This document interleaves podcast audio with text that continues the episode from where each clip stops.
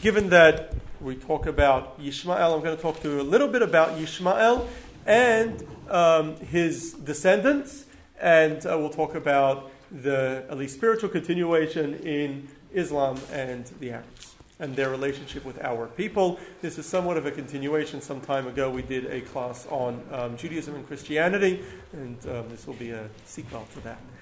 So, Yishmael was the older son of Abraham, as we said. He was born to Hagar. Hagar was Sarah's Egyptian maid. After Sarah didn't have children for many years, she asked Abraham, she freed Hagar and asked Abraham to marry her. Um, Hagar um, ran away at one point, and the angel met an angel who told her to go back. She'll have a son with him, with Abraham, Ishmael, and they will become a great nation.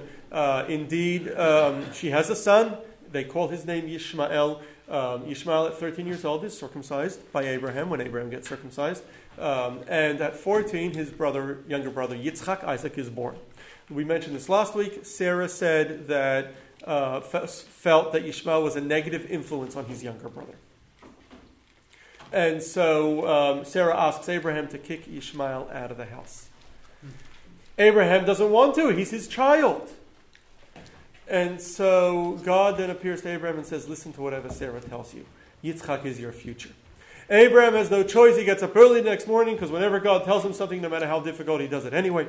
And so he um, takes Hagar and Ishmael, he gives them food and water, and he sends them off.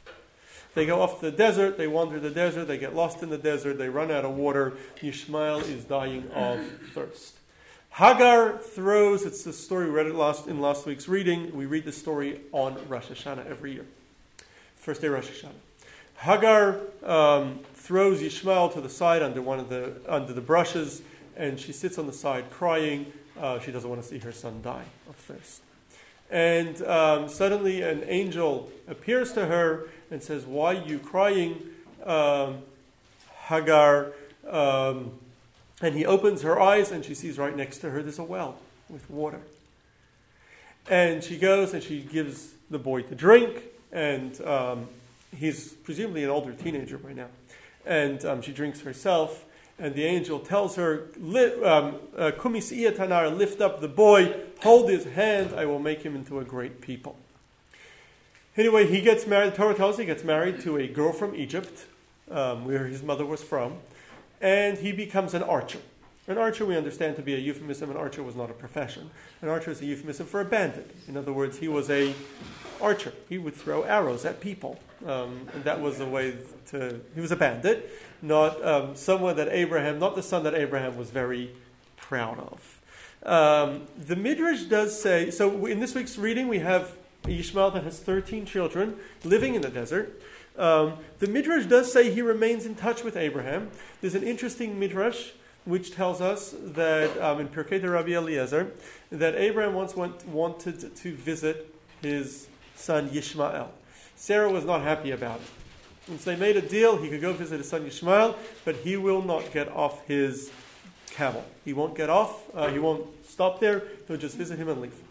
So he travels and he comes to where Yishmael is living, and he comes to the um, he comes he knocks on the tent, and a woman answers the door, and he um, says, um, "I'm hungry, thirsty, came from long trip. Can I have something to eat?"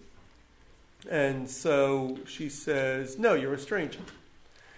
And he says, "Is your husband home?" She says, "No." He says, Tell your husband that an old man from Canaan came and um, he thinks that it's time for him to change his doormat. His what? Dormat. To welcome doormat. Doormat. So Yishmael comes home, he gets the message, he understands that his father does not approve of his wife. So he gets rid of her and um, remarries. And because remember, Abraham was a man who brought in guests. That's, that was his, we spoke about it last week. He was a man of kindness. He uh, remarries Abraham a couple years later, goes back to visit Ishmael. Um, this time he comes, he knocks on the door. Again, there's a woman home, and um, he asks for food and drink, and she offers, invites him in and offers him food and drink. And he says, Your husband home? No. Um, tell him that an old man from Canaan came and says you have a very good doormat. So, well, he was trying to pass the hint over. He knew his son Yishmael would understand. Um, so Yishmael does come back. He is mentioned in this week's Torah reading at Abraham's funeral. He was there at Abraham's funeral, so he was clearly in touch with Abraham. The Midrash tells us that God promised Abraham, "You will die beseva tova, with good, ripe old age. You will die with ripe old age or in good um, old age." Our sages say the only thing that a person that can make a person happy when they in their old age when they die is that they're happy with their children. They're ch- they're proud of their children. This, if God promised Abraham he will die with in good old age, then um, he must have died happy with his children. And they say, therefore, Yishmael must have done teshuvah, must have changed his ways, returned to Abraham, and became a disciple of Abraham and of Isaac. And they point out that in the when Abraham is buried, Yitzchak is mentioned first. Yishmael allowed his younger brother to go first because he became a disciple of his younger brother Isaac. So he did do teshuvah himself. His children did not.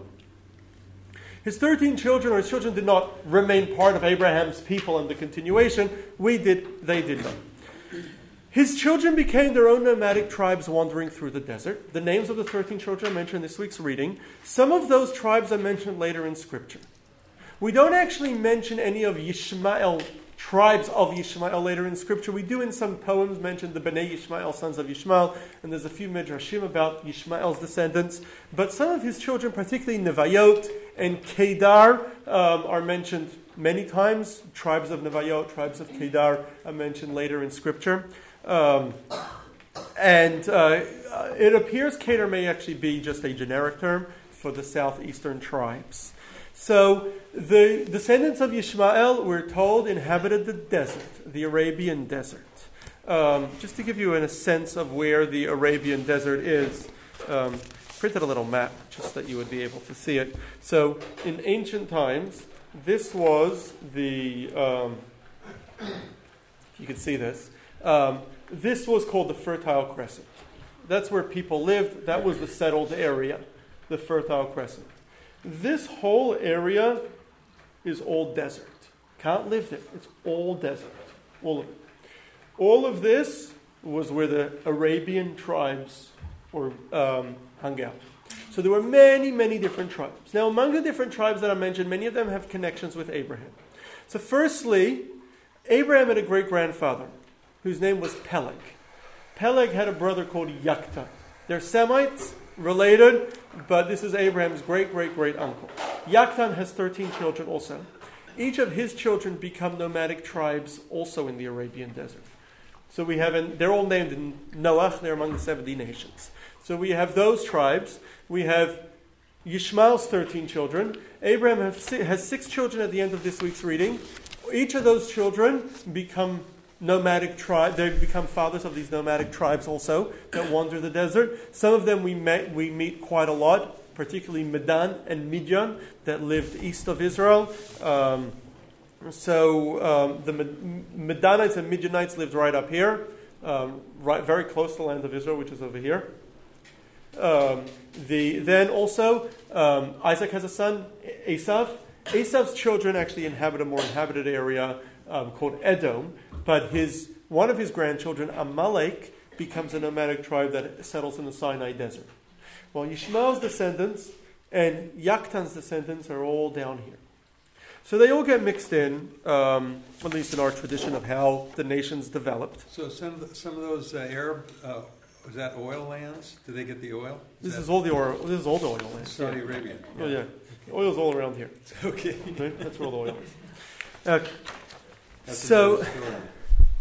So, um, so they are mentioned in um, Scripture, and we did we did believe that some of the tribes inhabit these Bedouin Arabic tribes inhabiting these this massive desert area that today covers much of Egypt, Jordan, Syria, Iraq, Saudi Arabia, and Yemen, and much more. Um, that much of this Arab area, the tribes, some of them with the sense of Ishmael, some with the sense of these other individuals that we mentioned. Um, so, well, that was our tradition in our scripture. Uh, there's no evidence that these tribes themselves ever heard of Ishmael, um, had any recollection of Ishmael, or believed themselves to be his descendants. Um, around 100, uh, until about 700 BCE, um, the Middle East, the Fertile Crescent, and really the whole Middle East was lots of different small nations, lots of different nation states. Starting about 700 BCE um, began a period known as the Empire period, starting with the Assyrians, Babylonians, um, eventually the Greeks, and there were many empires across the Fertile Crescent. One of the impacts of the empires was that all the small tribal states and all the small nations all disappeared. They all became assimilated in a single Aramaic speaking people throughout the Fertile Crescent. Uh, we Jews remained unique, although we also spoke Aramaic. Um, and during this around this time, also the different Arabic tribes that probably um, that uh, were each known kind of individually also became collectively known as Arabs and had less of a sense of their own individualism and their own relationships. And so they also kind of lost their identity together with most ancient peoples around this period, their unique identity. In other words, not knowing their exact lineage, where they came from, and who, which tribes were related to whom. So, um, and they all began to speak, um, just as in the Fertile Crescent itself, everyone was speaking Aramaic, a single language. In the desert, the nomadic tribes wandering the desert um, all began speaking also a language um, very similar to Aramaic, a Semitic language called um, Arabic. And these people from then on became known as Arabs. So, very few empires managed to conquer Arab lands. Alexander tried conquering Arabia without any success. It's hard for city people to conquer nomads. Very difficult thing to do. So is Arabic today very similar to Aramaic? There are similarities. Not very similar. They're both, they're both Semitic languages. Aramaic is closer to Hebrew than Arabic is to either language. So, yes. What was the difference between Sarah's marriage and Hagar's marriage? Because Sarah, and part of the Jewish religion, why wasn't um, Ishmael part of the Jewish? religion? Excellent question. That's what God decided. That's a simple answer. God decided. Ishmael clearly was not righteous and didn't deserve to be, but God promised Abraham in advance when Ishmael was a child Ishmael is not going to be your future, Yitzchak will be your future. God's decision. But Yitzchak did live up to it, which would have been his choice. Was the mother of Hagar Jewish? Hagar was Egyptian. Nobody was Jewish. Jewish didn't exist yet. So Abraham was a Hebrew, and so was his Sarah, who was his niece, and Hagar was Egyptian.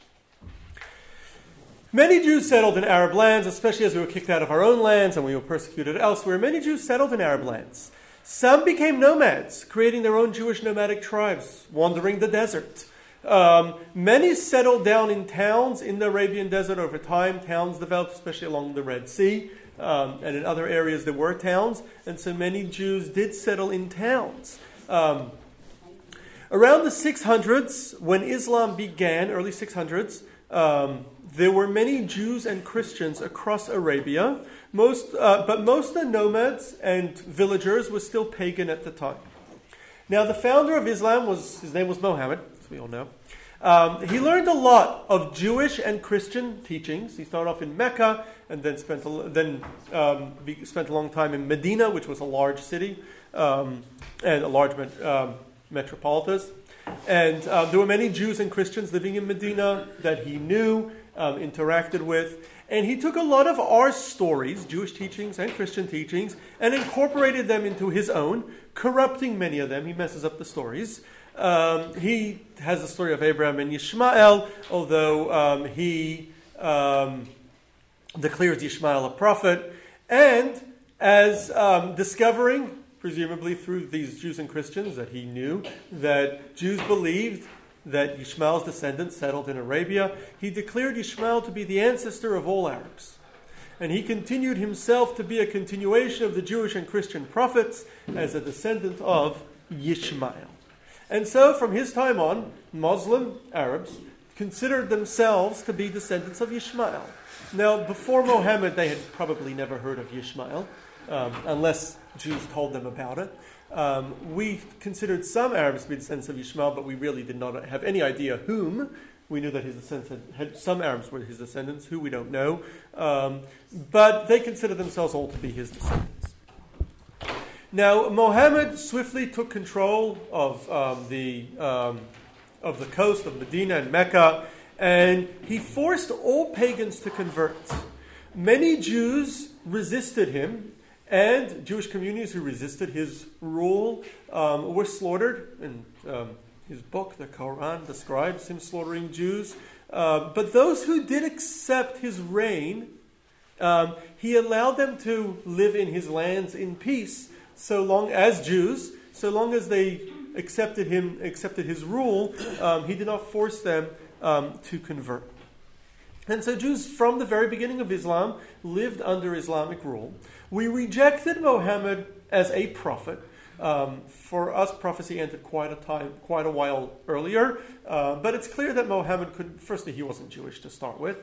Um, he didn't have the signs that Judaism requires for a prophet, and uh, most importantly, no prophet can ever change Judaism. We believe that Judaism will never change. We did a class on this some time ago. So um, he came and he changed he claimed to be a, few, a, continuation of Judaism, but he changed it. Clearly, he is a false prophet. We do not believe in him at all.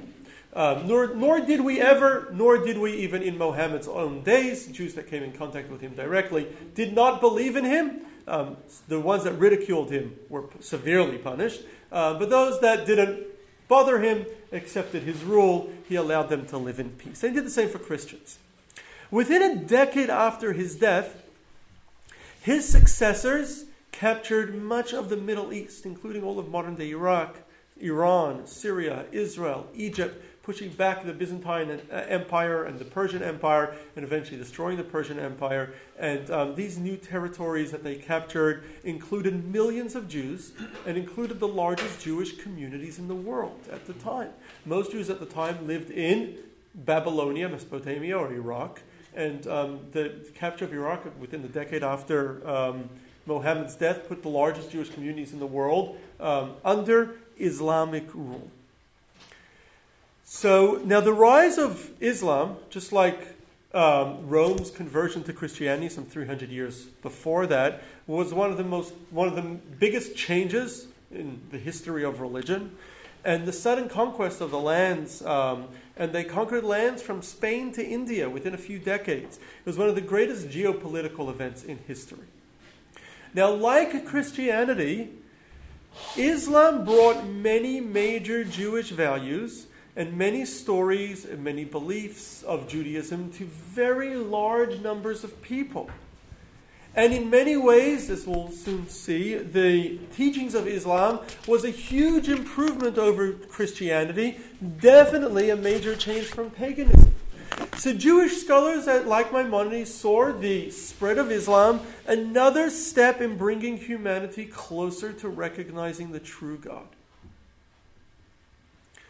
Rav Saadia Gaon believed that the Arab Empire was the fourth empire seen by King Nebuchadnezzar. King Nebuchadnezzar, the Babylonian king, in the book of Daniel, has a dream. And in the dream, he sees a statue with four parts, four empires. And there's some debate as to exactly what those different empires were or will be.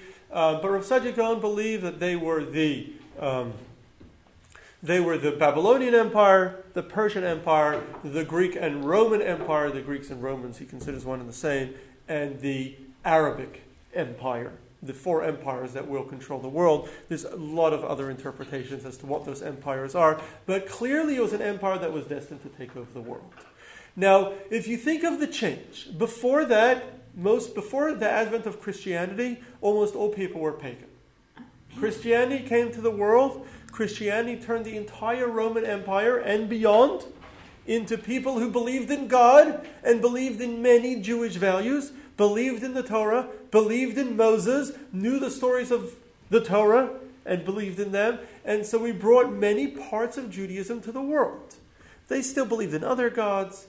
Um, they weren't really monotheists. They had um, they believed in more than one God. They weren't all the way there, as we'll soon see some other um, problems that they had.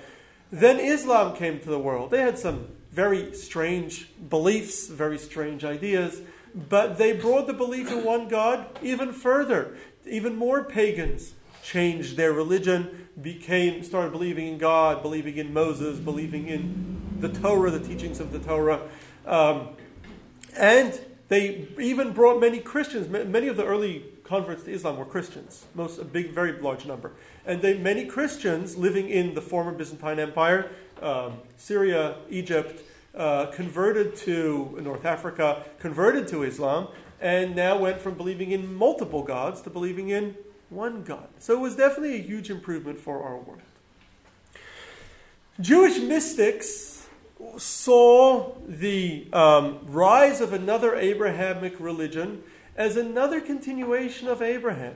And as we mentioned, some of you may recall when we spoke about the rise of Rome and the mystical connection between Rome and Isaac's son Esav, a grandson of Abraham, and who saw Christians as a spiritual continuation of um, Isaac, of Isaac's, oh, sorry, of Esav, and um, saw Christians as um, not fully there, but at least on the right track, um, continuing Esav's and the friction between Christians and Jews um, to represent the friction between Yitzchak and uh, sorry Yaakov and Esav. Um, so Jewish mystics saw the same with the Arabs. They saw the Arabs and Muslims as a continuation of Ishmael, another one of Abraham's children that didn't turn out exactly the way he would have liked, and um, the friction between Jews and Muslims um, as a continuation of the friction between Yitzchak and Ishmael.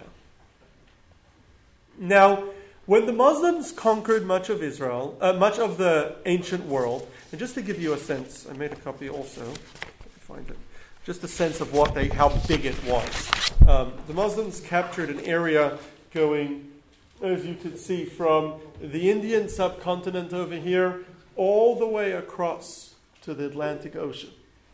So they, the area, this is the original Muslim conquest within a couple decades after. Um, Mohammed's death. Most, most of Europe also. Not Europe. Europe's up here. They didn't get to Europe. Oh, I'm sorry. They did not make it to Europe. No. Later, late, many, many years later, they're going to conquer Turkey, what was Byzantine at the They time. have Spain, don't they? Yeah, they conquered southern, mu- much, most of Spain. Spain and Caucasus. Yes, and Sicily they're going to conquer as well. So Jews, Muslims allowed Jews to live in peace, but they did require them to pay a special tax. They were also limited in many ways, which was somewhat of a change from the Zoroastrian Persians that most Jews had lived under previously. The Zoroastrian Persians, although they did have issues with them, were mostly tolerant. Um, among other things, Jews who had been farming much of Babylonia, much of Mesopotamia, for some 800 years since the end of the First Temple, were kicked off their lands and were forced to move into the big cities. Um, after that, that was the end of Jewish farming, and before that, we had all been agrarian. Uh, after that, they kicked us off the farms. We never went back to farming again. Uh, there were a lot of attempts to try to get Jews back onto farms. We just never went for it. Um, as hard as we tried, they made kibbutzim in Israel. They made villages here. As, as the Jews got off, as soon, ran away as soon as they could. So, um, but we lived in we lived under Muslim rule. Um, there was persecution, there were limits as to what Jews could do, but it was much less than in Christian lands. We never really had ghettos in Muslim lands. Um, Jews could do almost any occupation, while in Christian lands they were very, very limited. Pogroms were much, much less common in Muslim lands, you know, just violent attacks. Um, were much less common than um, in, in Christian lands, although they did exist. And um, most importantly, Muslims historically almost never mixed into Jewish religious practice. They never forcibly converted us, with some very few exceptions. They never told us what we should be doing. Christians did not have that kind of tolerance at all. They regularly forcibly converted us. They told us how we have to, what we have to do in our synagogues. Um, they made us listen to sermons from Christian priests throughout much of the Middle Ages. We had to go every Sunday to hear a sermon. Um, and so, uh, about why Jews are damned. And so, um, so the Jews did live, they weren't an equal, but they did live in a much more tolerant society in Islam. And Jews generally thrived in, in Muslim lands. They followed them westward to North Africa, to Spain. They created very, very large Jewish communities in Tunisia, in Spain. And within a century of the Muslim conquest, this is by the early 700s, Muslim lands, um, both in Spain, North Africa, Tunisia, in uh, later in Egypt, in Iraq, all became centers of learnings astronomy, um, mathematics, philosophy. The first universities in the world were built in these places um, Cordoba, in Kairouan, which is Tunisia, in Baghdad, um, later in Cairo. Um, and these were some of the earliest universities in the world. And uh, these, these were built back then. And um, they became, Muslims became a center of scholarship. And many Jews were involved heavily in that scholarship. Many, many Jewish scholars worked in those universities. Many Jews taught astronomy and mathematics and medicine. Um, they translated all the Greek philo- uh, philosophical works into Arabic. And uh, Arabic became the language of any scholarly individual. In fact, Jews living in Christian lands, many Jewish scholars spoke Arabic because that was the scholarly language. That was anyone who was anyone who was a scholar had to know how to speak Arabic. That was the language of scholarship. Many Jews became very, very wealthy. Jews were great in trade. Many rose to high political positions. And of course, Torah study flourished. The largest of all those Arab Muslim communities was in Muslim Spain and North Africa. Um, there had been, um, towards in the 9, 1000s, there was quite a bit of persecution against Jews in Babylon. The yeshivas there were closed. And so Jews moved westward in very, very large numbers. Um, and this really lasted until the mid 1100s. In the mid 1100s, there was a violent group, really the only such group in Islamic history until our times, until the last decade, um, called the Almohads. The Almohads were a group, were a group that believed that everybody had to be Muslim and a very, very um, limited ver- version of Islam that didn't allow for any scholarship, didn't allow for any study, didn't allow for any free thinking. Um, the Muslims are very tolerant of free, free thought. Um, they persecute people for being um, her- heretics or the like. Uh, people had a lot of freedom of speech and, and thought. And so these Almohads were really the extreme fundamentalists. And they, um, they came out of North Africa. They conquered much of North Africa. And wherever they went, it was Islam with a sword. And um, they destroyed centers of learning. Um, and they uh, invaded Spain. Um, they destroyed the Jewish communities in Cordoba, destroyed the libraries, the universities, um, and really brought, brought an end to what had been a golden age of Spain, um, brought an end to, uh, and North Africa, uh, brought an end to Islamic learning in that part of the world, and brought an end to the Jewish communities in that part of the world. Most of the Jews fled northward to um, the parts of Spain that were under Christian rule in France, uh, but most fled northward um, to escape the um, persecution. Some, like Maimonides, who lived through that as a child, fled to um, Egypt, which was under Muslim lands. Uh, others fled to other places, but Jews really suffered um, over there. Rabbi, that, so that group is really the reaction to the Crusades. The Almohads were nowhere near the Crusades. The Almohads were in, started out in what today is Morocco. Um, they were a group of soldiers who were following some crazy, um, you know, some crazy religious leaders. Um, they were not. No, but I mean, their appeal, their appeal to the, to the people was that this was a reaction to what the Crusaders did 50 years earlier. But they, I'm not aware of that. The Crusaders were consistent and continued for many, many years. Um, I'm not aware of any such reaction. Um, it was uh, it was a one-time event in Islamic history where this crazy group took over a big chunk of the Muslim world and destroyed big parts of it and destroyed the, Jew- the large flourishing Jewish communities. Um, I don't know if, you know, I don't, I don't know if, if it was a reaction to anything specific. Uh, after that, from that time on, the largest, there were always Jewish communities in Muslim lands. The Almohads, thankfully, um, were defeated and fell apart over time. Um, they never regained Spain. Spain, that, that was the beginning of the Reconquista, where um, the Christians started moving south of Spain because the Spanish, the Arabic community in Spain never, um, never managed to um, uh, recover from that invasion. Um, and so, uh, while Jews did live in Muslim lands, um, the largest Jewish communities in the world after that were all in were all living in Christian lands, where they went through quite a bit of persecution under Christians, but they lived under Christian rule. Um, that changed a little bit after the expulsion of Jews for, from Spain. Spain expelled its Jews, which were at the time were hundred, numbered hundreds of thousands.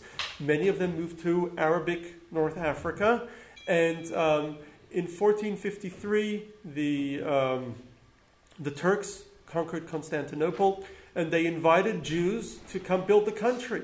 Many Spanish, Spanish exiles, many other Jews persecuted in Christian lands moved there where they were given a lot of freedoms and a lot of, um, and Jews were respected and very successful under Muslim rule. So, what does Judaism have to say about Islam? What is our response to Islam? Um, so, we're grateful to Christianity, as we mentioned earlier, for promoting many of our shared beliefs, including the belief in God. They've shared across the world. Two billion Christians in the world believe in God, believe in the Torah, believe in the value of life. Hard to imagine, but pre Christianity, a lot of people didn't believe in the value of life um, didn't believe in the value of individuality. We believe in helping the values of helping others, the value of family. These are all very Jewish values that were adopted by Christianity and really spread around the world. Uh, we did differ from Christianity in a, a number of very important core beliefs. Most importantly, the belief in one God. We only believe in one, they believe in more than one. We also, unlike Christians, believe very much in the importance of action. Mitzvot, commandments. It's not all about what you. It's not only about what you believe or what you feel in your heart. It's not about um, eternal salvation because you have the right belief, but it's about what you do. Um, we also don't believe in the original sin. We believe that God is responsible for our temptations or our challenges, and God creates us to stand up to those challenges. Um, and uh, so, those are some core beliefs that we differ from Christianity. Um, in almost all of those core beliefs in which we differ from Christianity, Islam shares our beliefs. Islam um, believes also in one God, believes also in the value of action, um, believes also that every person struggles in themselves and our individual struggles are created by God. Um, so we also believe in, Islam believes in a lot of our, almost all of our core beliefs. Of course, we don't believe in Muhammad as a prophet. We don't believe in his corrupted version of the Torah stories. We don't believe in many of their other te- teachings. But there's no question that theologically, Islam is a lot closer to Judaism than Christianity is. They believe in the value of life. They believe in the value of life, absolutely. In what? Now, They believe in the value of life. Now, there's a term in this country that has been used for about 150 years called Judeo Christian values. Um, Judeo Christian values usually is not, in its origin had nothing to do with Judaism. It was really another way of saying Protestant Christian values. That's what it meant in its origin. Um, in more recent years, it's been used to imply the shared values of Judaism and Christianity. Um, in all honesty, and this has been pointed out by many, if talking about shared values of Judaism and Christianity, it would be um, fairer to say Abrahamic values, monotheistic values, or Judeo Christian Islam values, given that if we use Judeo Christian values to exclude Judeo Christian versus Islam, to exclude Islam, um, in reality, we object uh, from objectively we share a lot more values with Islam than we do with Christianity, and we're grateful to Islam for sharing a more Jewish life value system in the world. Um, just as we are to Christianity, it's not the ideal, it's not the end goal. We still have more work to do, um, but it definitely brought the world a huge step closer to recognition in God and recognition in the Torah. Yes? I always thought that Judeo-Christian values um, referred to the Ten Commandments. Um, possibly, I don't know. I don't think that was what it originally meant to refer to. Um, as far as I know, Muslims believe in the Ten Commandments as well. And I'm not an expert in any other, in Christianity or Islam. In the early 20th century, um, Jewish nationalism, or the movement for Jews to move back to our promised land, the land of Israel that was given to us, that we've always tried to move back, but mo- modern um, changes, geopolitical changes, made it more realistic uh, for us to move back to Israel and create a Jewish state there, really grew. It was known as Zionism. And it grew at the same time as a movement of Arab nationalism. The Arabs were under Ottoman rule at the time, and the Arabs, and some of them were under um, other colonial rules, and um, it really grew at the same time as Arab nationalism. Originally, both movements, Zionism and Arab nationalism, worked hand in hand against the common enemy, um, which were the Ottoman Turks, with, um, and um, they even signed an agreement in uh, 1918 um, to split the Middle East between Jews and Arabs. but with European encouragement um, and Europeans that were very anti Semitic and anti Jewish, they turned the Arab, the Arab movement gradually moved against Jews. And as a result, um, most Arabs over the years between World War I and World War II turned against Zionism and against Jews in general. When Israel was proclaimed as a state in 1948, it was attacked by Arab countries around it, and Jews across the Arab world were attacked. There were pogroms, the likes of many, many of which had not been seen in these countries or these cities ever before, um, were attacked. Many Jewish communities were in mortal danger. Um, Israel immediately set about trying to bring Jews in those countries that were in mortal danger to the land of Israel in very, very large numbers. They brought all the Jews of Yemen over um, over a course of a few weeks, all the Jews of um, Iraq, and over the next 20 years, more than 800,000 Jews were forced to flee Arabic lands. Um, many of them moving to Israel, some of them moving to other places, and the Arab world became no longer safe for Jews. And Israel has been at war with all Arab states since just about, with a few exceptions, um, and has very no relationship with almost any Muslim states either. Brought up the term Zionist or Zionism. Could you define that and explain why it is now considered a pejorative? Subject for another class. I was waiting for that. Got that, Annette? It's a good question.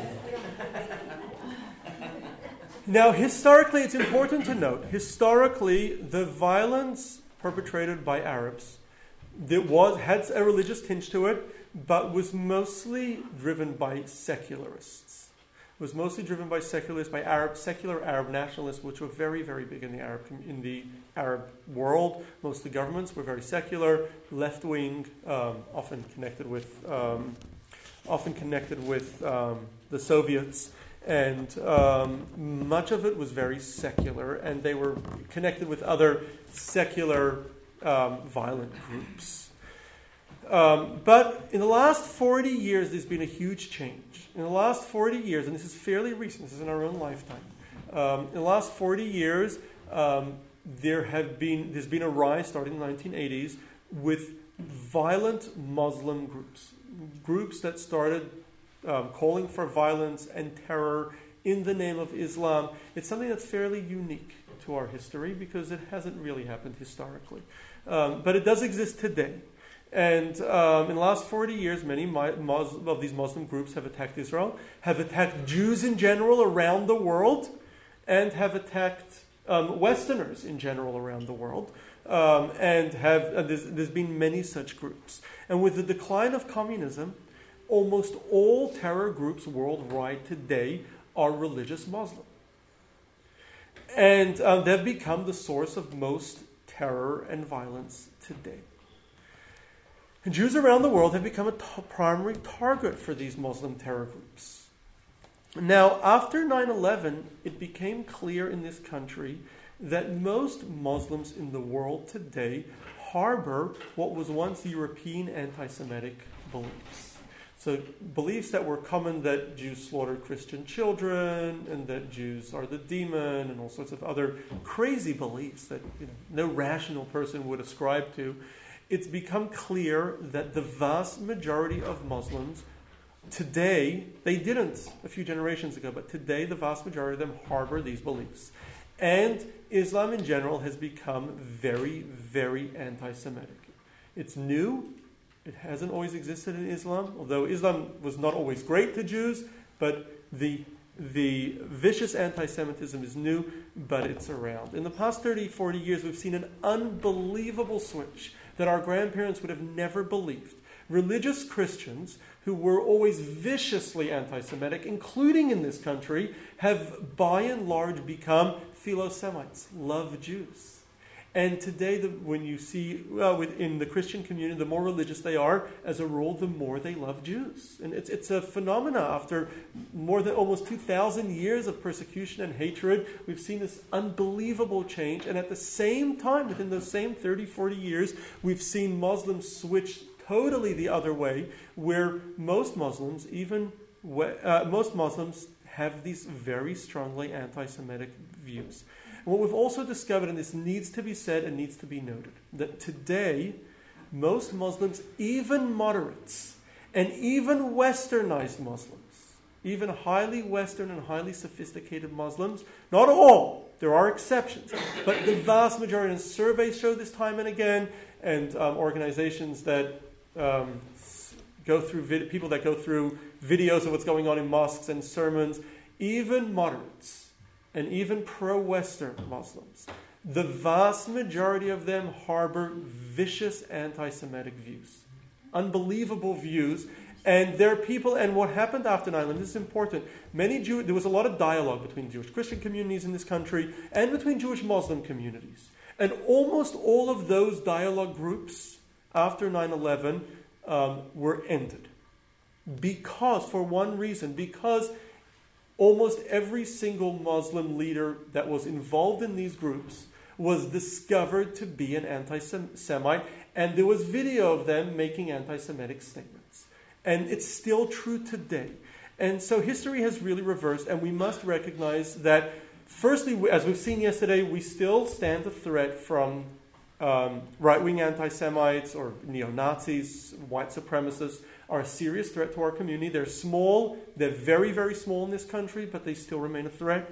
And at the same time, um, Muslims in this country, not the extremists, but the moderates also remain a threat to us because they tend to be very anti Semitic. And we have to recognize this, um, and we have to be aware of it. And we have to work to change it, recognizing that historically Islam has not had that anti Semitism.